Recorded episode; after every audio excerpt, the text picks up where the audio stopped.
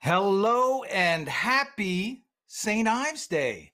Excellente Saint-Yves, fête de la Bretagne à tous nos amis. C'est la fête de la Bretagne, c'est la Saint-Yves, la fête ici avec Braise America.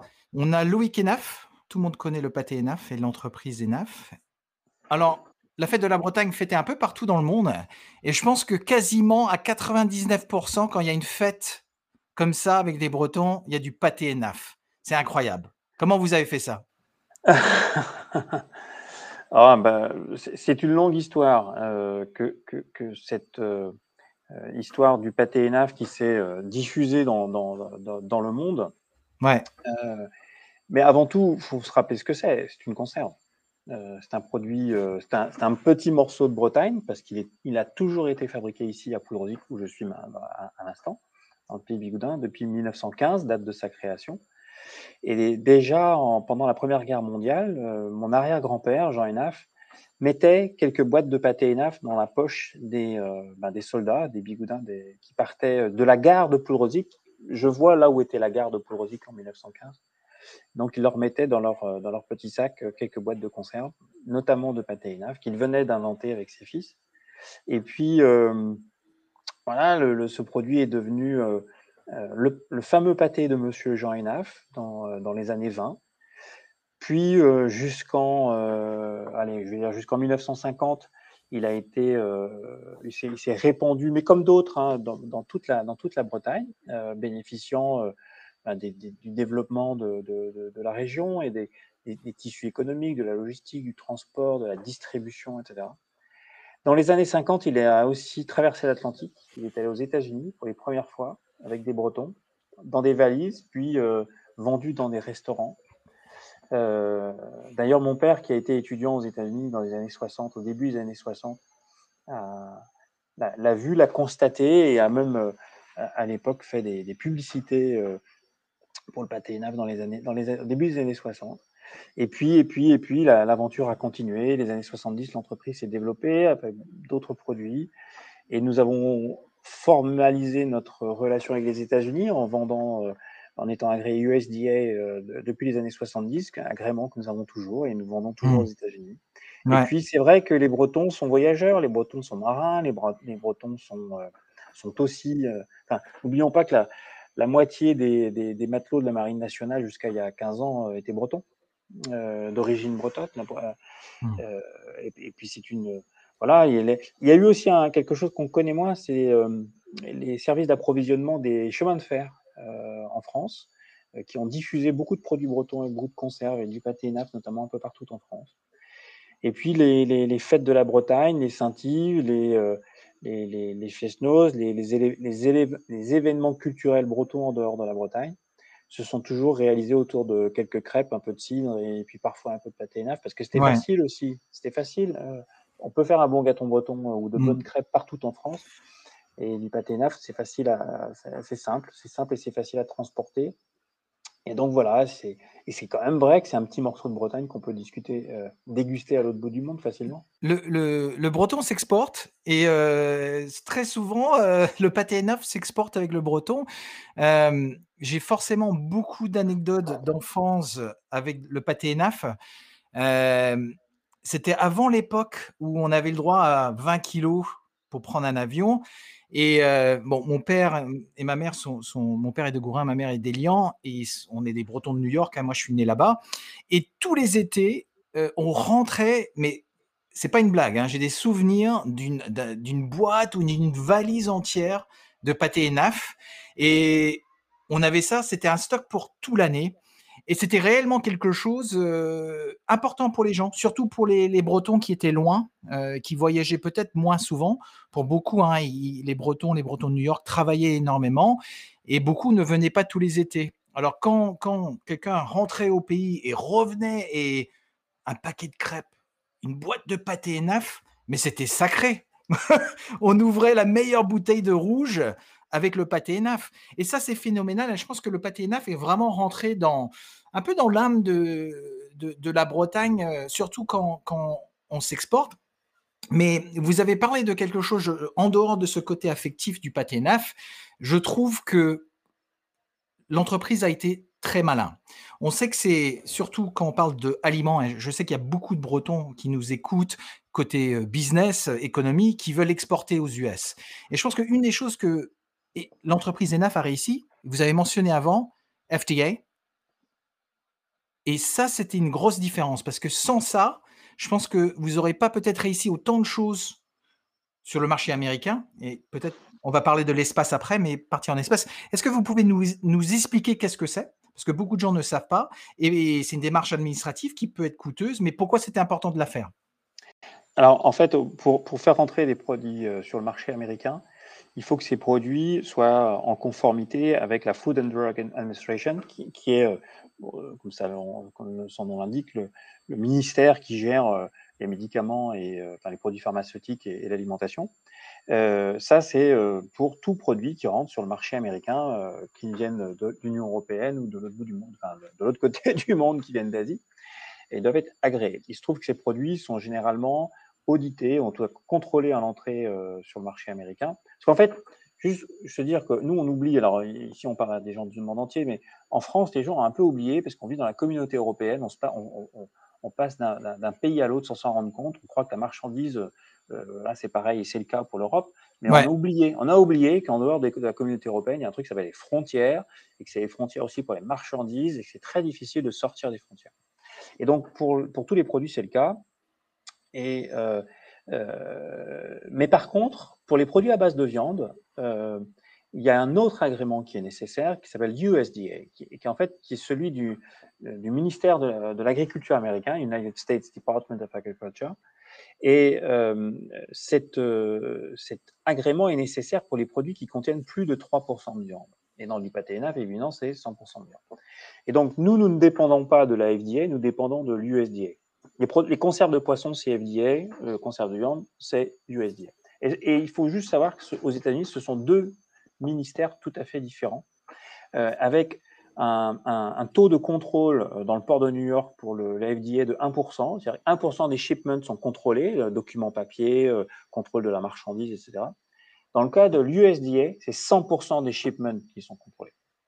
100%. C'est-à-dire qu'il n'y a pas un container qui rentre sur le marché américain qui est censé, euh, comment dire, euh, être agréé par l'USDA qui ne soit contrôlé. Hmm. Contrôle documentaire, euh, contrôle des cartons, prélèvement d'échantillons, etc., etc. Donc, si on va aux États-Unis avec des produits comme les nôtres, soit on fait de la contrebande pure, voilà, donc c'est possible, pourquoi Comme les Bretons à l'époque. voilà, mais c'est pas durable, c'est vraiment pas durable. Soit on prend le taureau par les cornes et on attaque sérieusement avec le, en, prenant le dossier en main. Et donc ça, on l'a fait dans les années 70. Les choses se sont, euh, je dirais, euh, fortement euh, compliquées, mais du fait aussi de la réglementation qui s'est aussi durcie. Et ce que nous, on arrive à faire, en fait, il y a grosso modo deux entreprises en France qui sont agréées USDA, il y a ENAF, Apple Rosic, et il y a diverses entreprises qui tournent autour du principe du jambon de Bayonne. C'est-à-dire qu'en fait, le jambon de Bayonne, ce sont des, élevages, des, abattoirs, du transport, du séchage, etc. Donc il y a, tout un, consortium, on appelle le consortium du jambon de Bayonne, de plusieurs entreprises, et c'est pour ça que vous trouvez du jambon de Bayonne aux États-Unis, mais vous ne trouvez aucune, aucun autre produit à base de viande que du jambon de Bayonne et des produits fabriqués à Apple Euh, en, viande. Et donc, euh, euh, on a pris le, taureau par les cornes. Et ce qui est difficile, c'est de faire cohabiter deux philosophies. C'est-à-dire la philosophie européenne en sécurité sanitaire donc, et la philosophie américaine qui est différente euh, pour euh, la sécurité sanitaire et, la, façon d'aborder les problèmes, ce qu'on appelle HACCP, la, la, HACCP, l'analyse des contrôles et des dangers, etc. etc. Donc, c'est pas compliqué l'un ou l'autre. Ce qui est compliqué, c'est de faire vivre au quotidien les deux. Et donc, nous, on le fait euh, depuis longtemps maintenant. Donc, on en a un peu l'expérience. On a eu des, des, hauts et des bas. Hein. Attention, c'est pas tous les jours facile. On l'a perdu, cet agrément, à un moment donné, entre 2002 et 2007. On a hmm. Et aujourd'hui, on a une stabilité dans notre relation avec les États-Unis. On progresse et euh, voilà, on est content. C'est challenging, comme on dit. Ouais. Et vous euh, trouvez ça plus compliqué pour quelqu'un qui veut exporter en France? C'est-à-dire? Bah, si j'étais un Américain, je voulais exporter euh, un produit en Bretagne qui était base de aliments. non, non, non, c'est pas plus compliqué parce que c'est aussi, pardon, c'est aussi compliqué parce qu'en fait, il y a énormément de produits avec l'Europe, Il y a énormément de produits agroalimentaires américains qui sont interdits d'entrer sur le territoire, les produits avec des, OGM. il y a tout un tas de, produits qui sont absolument interdits en, Europe. Donc c'est de la guerre, c'est de la guerre économique. Point barre. Hein. On est en train de chacun, chacun se, se, rend les choses plus difficiles pour l'autre. Il n'y a pas de, il a pas de réel fondement sanitaire à tout cela sont deux systèmes, deux façons, deux façons de travailler euh, différentes. En l'occurrence, malheureusement, elles s'opposent. Et donc, c'est pas, pas simple. Mais bon, on peut y arriver quand même. Ça, ça a l'air d'être une démarche assez compliquée. Il faut, faut, des reins solides, il faut avoir de la foi. Est-ce qu'il est qu'il y a beaucoup de Bretons qui le tentent? Beaucoup d'entreprises bretonnes qui, qui vraiment essayent, essayent d'exporter aux US oui, alors euh, euh, il y a beaucoup, il y a même beaucoup d'entreprises euh, bretonnes qui exportent aux États-Unis avec beaucoup de succès des produits mmh agroalimentaires. Je vais me cadrer sur l'agroalimentaire. Je pense au Gavotte, par exemple, où il y avait un magnifique succès aux États-Unis de, de, longue date. on trouve aussi beaucoup d'autres biscuits bretons. Et puis il y a des, des conserves de poissons. On trouve de plus en plus de, des sardines euh, fabriquées à Concarneau euh, chez Gonidec. Et il mhm. se trouve que nous avons une initiative commune entre l'entreprise ENAF et l'entreprise Gonidec. On a créé un, aussi un petit consortium qui s'appelle Boutique de France et qui a vocation à, exporter en B2B nos, nos, produits et notamment aux États-Unis.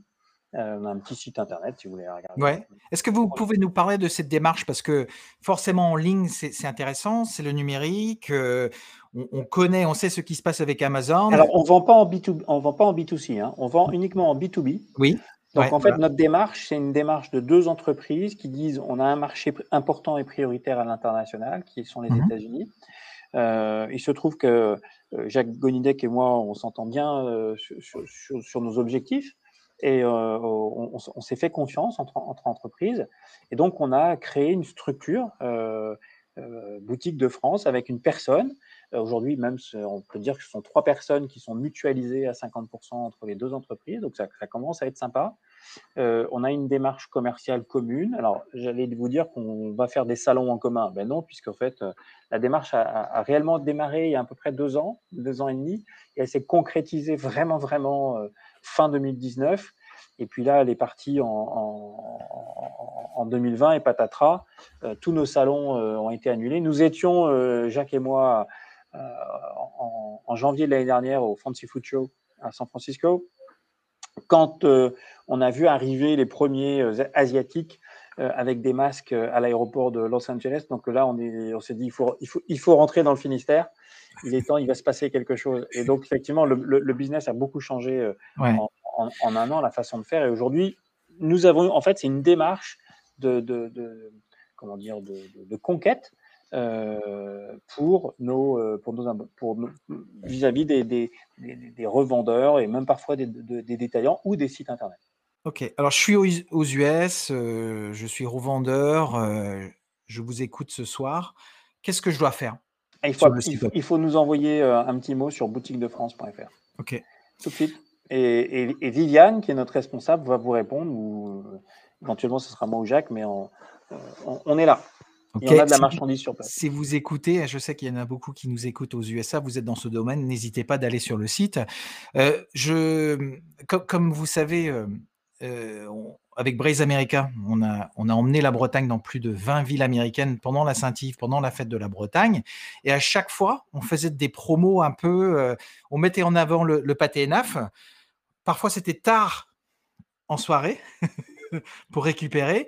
Et à d'autres moments, c'était vraiment officiel. Euh, on avait des cocktails officiels à des ambassades, à des, lieux culturels. Et à chaque fois, on mettait, en avant le, pâté naf. Et, j'ai souvenir à Chicago, on avait un concert le soir et l'après-midi avec les musiciens, avec un de vos partenaires, on était allé dans une, épicerie fine, euh, très classe, hein, avec beaucoup de produits très très chers. Et il y avait le pâté naf et juste à côté le foie gras. Alors comment vous avez fait? Parce que c'est alors pour être honnête, hein, c'est à peu près dix fois le prix du pâté naf parfois ici à, à Super U. Alors foie gras, pâté naf, euh, ensemble, comment vous avez fait du up market euh, et, ça marche? Ben, en fait, la réalité, c'est que ça ne se compare pas du foie gras et du pâté naf, tout simplement. Le foie gras, c'est une. Et, et, je ne pense pas qu'il faille les regarder, en, les, comparer en prix. Le, le, pâté naf, c'est specialty food, donc c'est un, un, produit unique avec une mm. recette unique euh, que, qui, qui, qui, a un prix euh, raisonnable en, en, France, absolument, qui a un prix raisonnable. Oui. Et, c'est important pour nous que le, produit, euh, le produit soit accessible, qu'il soit parce qu'il est destiné à tous. Mais euh, voilà, la réalité de, de l'international font que quand quelque chose est un petit peu exclusif, quand quelque chose est un petit peu rare, mmh. euh, euh, voilà, je ne veux pas taper sur les détaillants, mais euh, voilà, ce qui, et, et, puis, il ne faut pas oublier qu'il y a des coûts, il y a des coûts d'acheminement, des taxes aussi, des droits et taxes qui sont pas neutres aux États-Unis. il y a plein de pays, on oublie aussi toutes ces histoires de taxes. Il y a plein de produits qui sont taxés. D'ailleurs, on, on, ne sait même plus dans les produits que nous on consomme en Europe. Il y a beaucoup de produits qui sont taxés en Europe. Un vélo, tous les vélos sont taxés à l'entrée en Europe. Euh, voilà. Non, je sais pas si j'ai capté l'information tout récemment. Hmm. Donc, euh, il y a des droits et taxes, il y a du, il y a, y a, euh, y a des, et, puis souvent le, le système est, est, différent. enfin, en tout cas, aux États-Unis, est bien différent le système de distribution que le système breton, puisqu'en Bretagne, pour aller dans ton Super U, Charles, ça va de, ben de chez à Super U, tout, tout simplement en direct. C'est du circuit super court. Ouais alors qu'aux États-Unis, il y a quand même plusieurs, plusieurs, intermédiaires, et à la fin, voilà. C'est quand même génial de voir que des produits bretons sont vus comme des produits de luxe. Et je pense que c'est tout à fait justifié.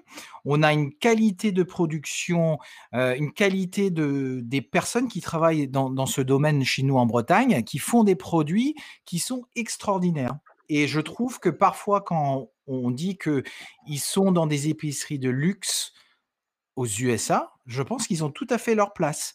Peut-être c'est du marketing, mais je pense que c'est pas c'est pas du marketing. Et je pense qu'il faut quand même qu'on dise des choses. Euh, euh, l'agriculture bretonne, c'est l'agriculture la plus durable au monde. Je sais, ça choque. Je sais que tout le monde n'est pas d'accord. Mais la réalité, c'est celle-là. Parce qu'en fait, nous, on la connaît bien, on la voit. Et on en connaît ses, ses bienfaits, on en connaît aussi ses travers. Mais faut, faut aller voir ce que c'est que l'agriculture ou l'élevage ou, euh, ou même l'agroalimentaire dans d'autres pays. Euh, j'ai un ami proche qui, a vécu très très très longtemps au Brésil. Euh, la, sécurité sanitaire n'est pas garantie au Brésil. Au, Brésil, vous pouvez manger mmh. des produits et vous intoxiquer avec des produits, des produits que vous achetez au supermarché, parce que ça n'a pas la même structure. Oui. En, France, on est, on, est ultra privilégié. En Bretagne, on est ultra privilégié. On a des conditions de vie, on a des conditions d'élevage, on a des conditions de, de, de, culture, on a des conditions de, sanitaires. On a, avec l'État français, mine de rien, apporte une sacrée garantie. Et donc, les produits agroalimentaires français et à, à, fortiori bretons, euh, sont, perçus comme étant des produits de haute qualité, intrinsèquement, avant même de parler de ce qu'il y a dedans. Hein. C'est-à-dire que c'est bien fait, c'est forcément sérieux. Euh, et voilà, donc à hmm. la fin, c'est pas, euh, c'est pas du tout étonnant. Ce sont des produits de qualité qui vont loin, ils vont aux US, mais parfois ils vont en espace. et est-ce que vous pouvez nous raconter un peu le pâté ENAF ou juste l'entreprise elle-même, des produits de chez vous qui finissent dans la station. Alors c'est une histoire de fou. En fait, elle est, cette histoire, elle est née de, euh, de justement de cet agrément USDA euh, pour les États-Unis, hmm. euh, puisque Monsieur Alain Ducasse, depuis une dizaine d'années, collaborait avec le Centre national d'études spatiales pour réaliser les plats consommés dans la, dans la, station pour les moments de fête. Et il y en a beaucoup, puisqu'en fait, dites-vous qu'il reste au moins 6, à, 6, à 6 mois à un an dans la station et il faut faire comme tout équipage, hein, comme à bord d'un sous-marin ou à bord d'un bateau, on doit faire vivre l'équipage et l'alimentation, J'espère qu'ils fêtent la fête de la Bretagne aussi. Hein. Ah, il y a intérêt. Hein. de toute façon, ils, ils, sont passés hier soir, hein, donc, ils, euh, donc ils doivent repasser aussi ce soir euh, au-dessus de la Bretagne. Et donc, euh, sauf que, sauf que pour faire ces produits qui sont techniquement des conserves, dans des coupelles, il fallait, euh, bah, il fallait qu'elle soit euh, USDA, agréée. Et euh, Monsieur Lucas nous a, nous a contacté il y a dix ans en nous disant mais on, on est désespéré, on n'arrive pas à trouver un endroit où le faire en France, il n'y a que chez vous. Donc l'option c'est soit on fabrique nos plats chez vous, et vous en prenez la responsabilité, parce que c'est quand même ça que ça veut dire. Hein. Euh, soit on va aux États-Unis, on va à Houston et on, installe euh, une cuisine, parce que n'oublions pas que l'essentiel des, euh, des, produits partent soit des États-Unis, soit, avec les, soit de, du Kazakhstan à la, à, la, base de Baïkonour qui est russe. Et il se trouve que nous avions aussi un agrément pour vendre en Russie. Wow.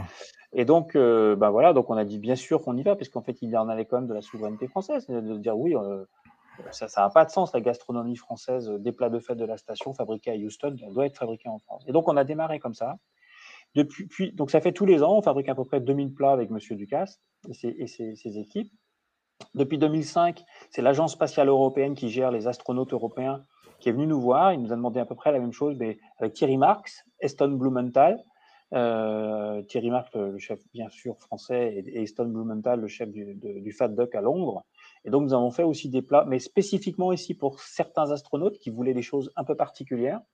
Et c'est ce que l'on a fait là avec, euh, avec Thomas Pesquet, euh, qui euh, ben, est venu, et puis on, les équipes de, de, de, Thierry Marx, enfin Thierry et puis les équipes de, Lucas ont collaboré. Et à la fin, on, a des produits, je dirais, de fête de tous les jours et de fêtes un peu exceptionnelles qui sont dans la station. Donc c'est assez génial. Et puis, de fil en aiguille, et ça, je crois que c'est pour la Bretagne, c'est un joli message.